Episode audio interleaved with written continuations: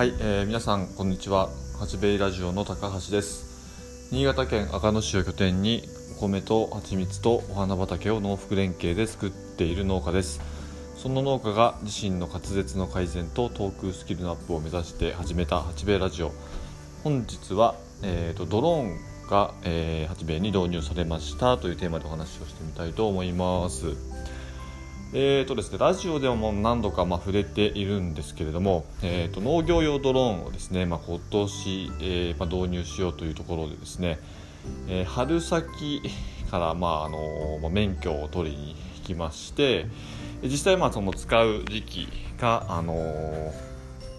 なんだお米水筒栽培ですね。要はお米作りの、えー、と殺菌作業、えーとまあ、病気予防だったり、えー、と害虫予防なんかで、まあ、その使う機会が一番多いので、えーそのタイミングで、まあ、導入というところになりました。で先日ですね、あのードローンを、まあ、導入しまして、えー、と実際作業の方を、まあ、行ってきた、え感想を述べたいと思います、えー単純率直にまあえー、と感想を申し上げると、えーちょっとやっぱ怖いなというのをすごく感じました。で何がまあ怖いかっていうとやっぱりその免許を取得したのが、え確か2月ですね。講習に行ったのが2月ですのでほぼ半年ぶりぐらいの要は操縦になったというところでその免許を取る際はですねそのもうバンバンバンバン2日ぐらい丸2日飛ばしたんでしょうかね。えー、とあのまあ水を入れてですね薬剤の代わりに水を入れて、えー、と補助に飛ばすということをまあしていてですね。まあその時はまあそんなに、えー近くに人がいるわけでもなくですね、まあ、逆にその監視監視をしてくれてる目がたくさんあったので、まあ、自分はちょっと操縦にまあ専念できるというところで行ってきたんですが、まあ、今回はえー、とそれ私とその配図をしてくれる人、まあ、その2人のまあ目しかないわけですよね。で実際その飛ばすとなると、まあ、やっぱりその珍しいあの ものですから、えー、と周りの目が、えー結構気になったなっていうのは正直なところあります。であとその離着陸する、えーとまあ、道路だったりその、まあ、砂利道農道の砂利道だったりするところにですねやっぱり車が通近くを通ったりとか人が通るっていうところはすごくやっぱり神経質になりました。で、まあ、そんなねあのなんていうかなきちんとルールさえ守っていれば、えー本当にまあ事故はないので、えーとやっぱりその基本的なルールをきちっと守って、えー飛ばしてくださいというふうにですね、あのーまあ、導入元だったりその、まあ、免許を取った時のその方たちからはいろいろお話をいただいていてですね実際その、まあ、実作業で散布をさせてさせあ散布をしている場所もですねあの導入前に2度ほど、え見学をさせてもらっていました。でドローン自体はあのー本来1人でもまあ飛ばしてもいいと言われている、まあそのまあ、農業機械なんですけれども、えー、とラジコンヘリコプターみたいにねあのやっぱりその合図マン合図する人がいて操縦する人がいてってやっぱり2人体制で、えーその人たちは飛ばしていましたね。やっぱりその自動操縦とかもいいんだけれどもあのまあ、効率をやっぱり考えると、まあ、合図車をつけて、えーバンバン飛ばした方が多分スピーディーに飛べるし、えーやっぱりその操縦している人の近くにですねあの見学を見学っていうかなんか面白そうなことやってるなみたいな軽い気持ちでやっぱり近づいてくる人がすごくまあ多いと。いうことをあの口酸っぱく言われましたのであのやっぱり2人でやるのがいいのかなというところでうちもこの同じようにですね2人でのスタートにしました。えーそれで、まあ、あの実際今ね2日ぐらい飛ばしてですね初日は本当にもうあの練習だけにしましたでまあうちのその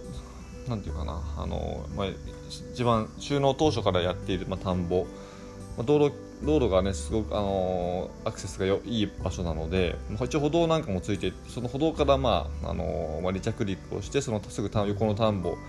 に、まあ、入れて、まあ、その上をぐるぐる飛ばすっていう練習をちょっとイメージしていたんですけれども昨年だったかな？昨年そのまああのまあ最初まあ本線っていうかまあ道路があってその脇にまあ歩道があってその歩道の横にまあ田んぼっていうまああの要は平面的な位置なんですけどもの歩道の歩道とその田んぼのまあ間にですね最近街灯去年か一昨年ぐらいに街灯がついたんですよね。で街灯がつくってことはその電柱が立ってその電気の線要は架空線と言われる要はあのなんで要は電線俗に言われれば電線というものがついているのでその道路と歩道、まあ、歩道から、えー、上空何メーターでしょうね5メーター6メーターぐらいの位置に要は線が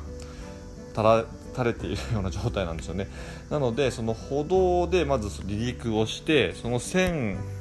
に当たらないぐらいの高さまで上がったところで、まあ、横移動して田んぼの上に行くと。えそこから散歩を始めるっていう、まあ、イメージなんですけどもその上にはちょっとやっぱ、まあ、いくら、まあ、5 m 6 m が上といっても、ね、久しぶりのなんだろうなその運転で いきなりビューンって上に上がって線をブチッと切ったらどうしようとか、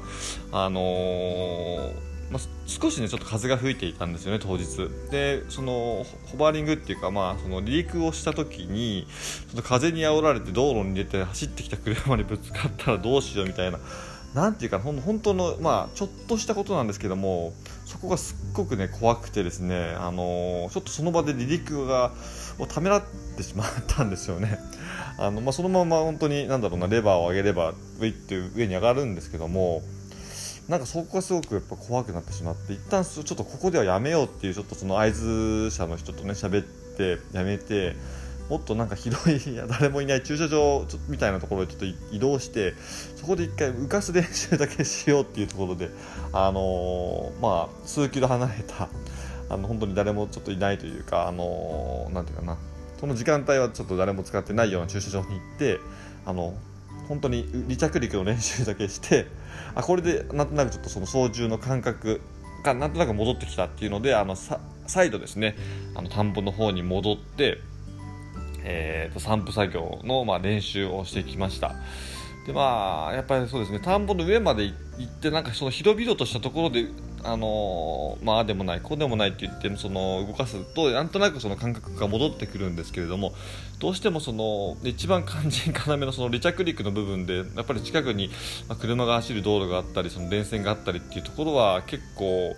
あのー、嫌だなっていう部分はありました、まあ、でもとりあえずねそのなんそれでもなんとかまあ練習をしてきまして、えーと、その翌日かな翌々日だったかに、えーと、なんだ本ちゃんのそのまあ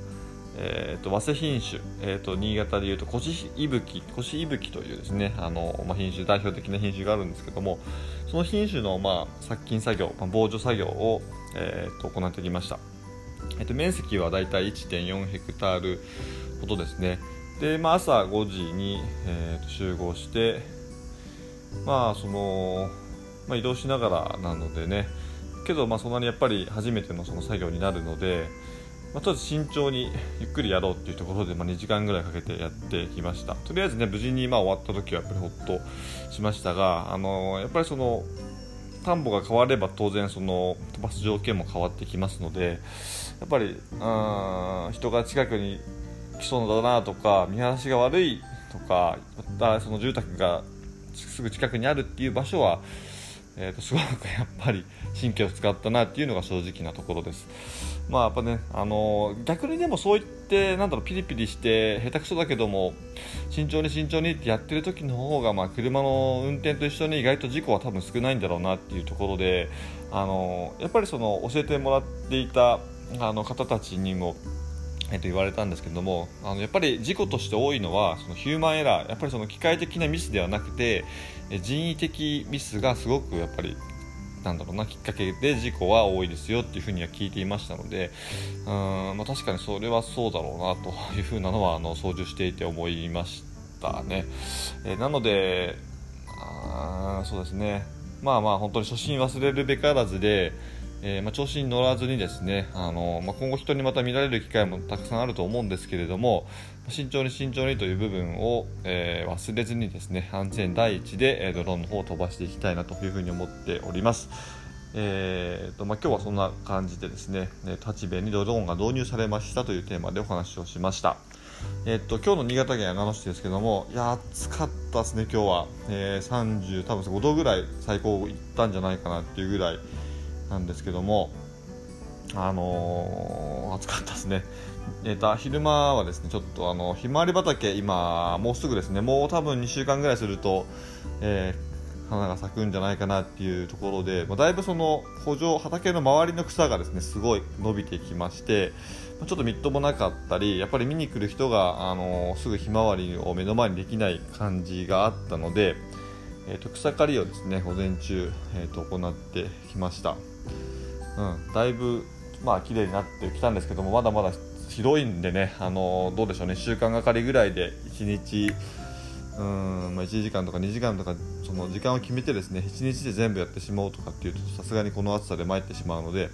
まあ、時間を決めながら、えー、あとは天候を見ながら、他の作業との調整をしながらですね、えー、そんな草刈りをやっていきたいなというふうにも思っています。はいまあ、暑いんで本当に、うんまあ、熱中症だけならないようにですね調子悪くならないように作業していきたいと思っています、えー、それでは、えー、本日もご清聴誠にありがとうございました。さようなら。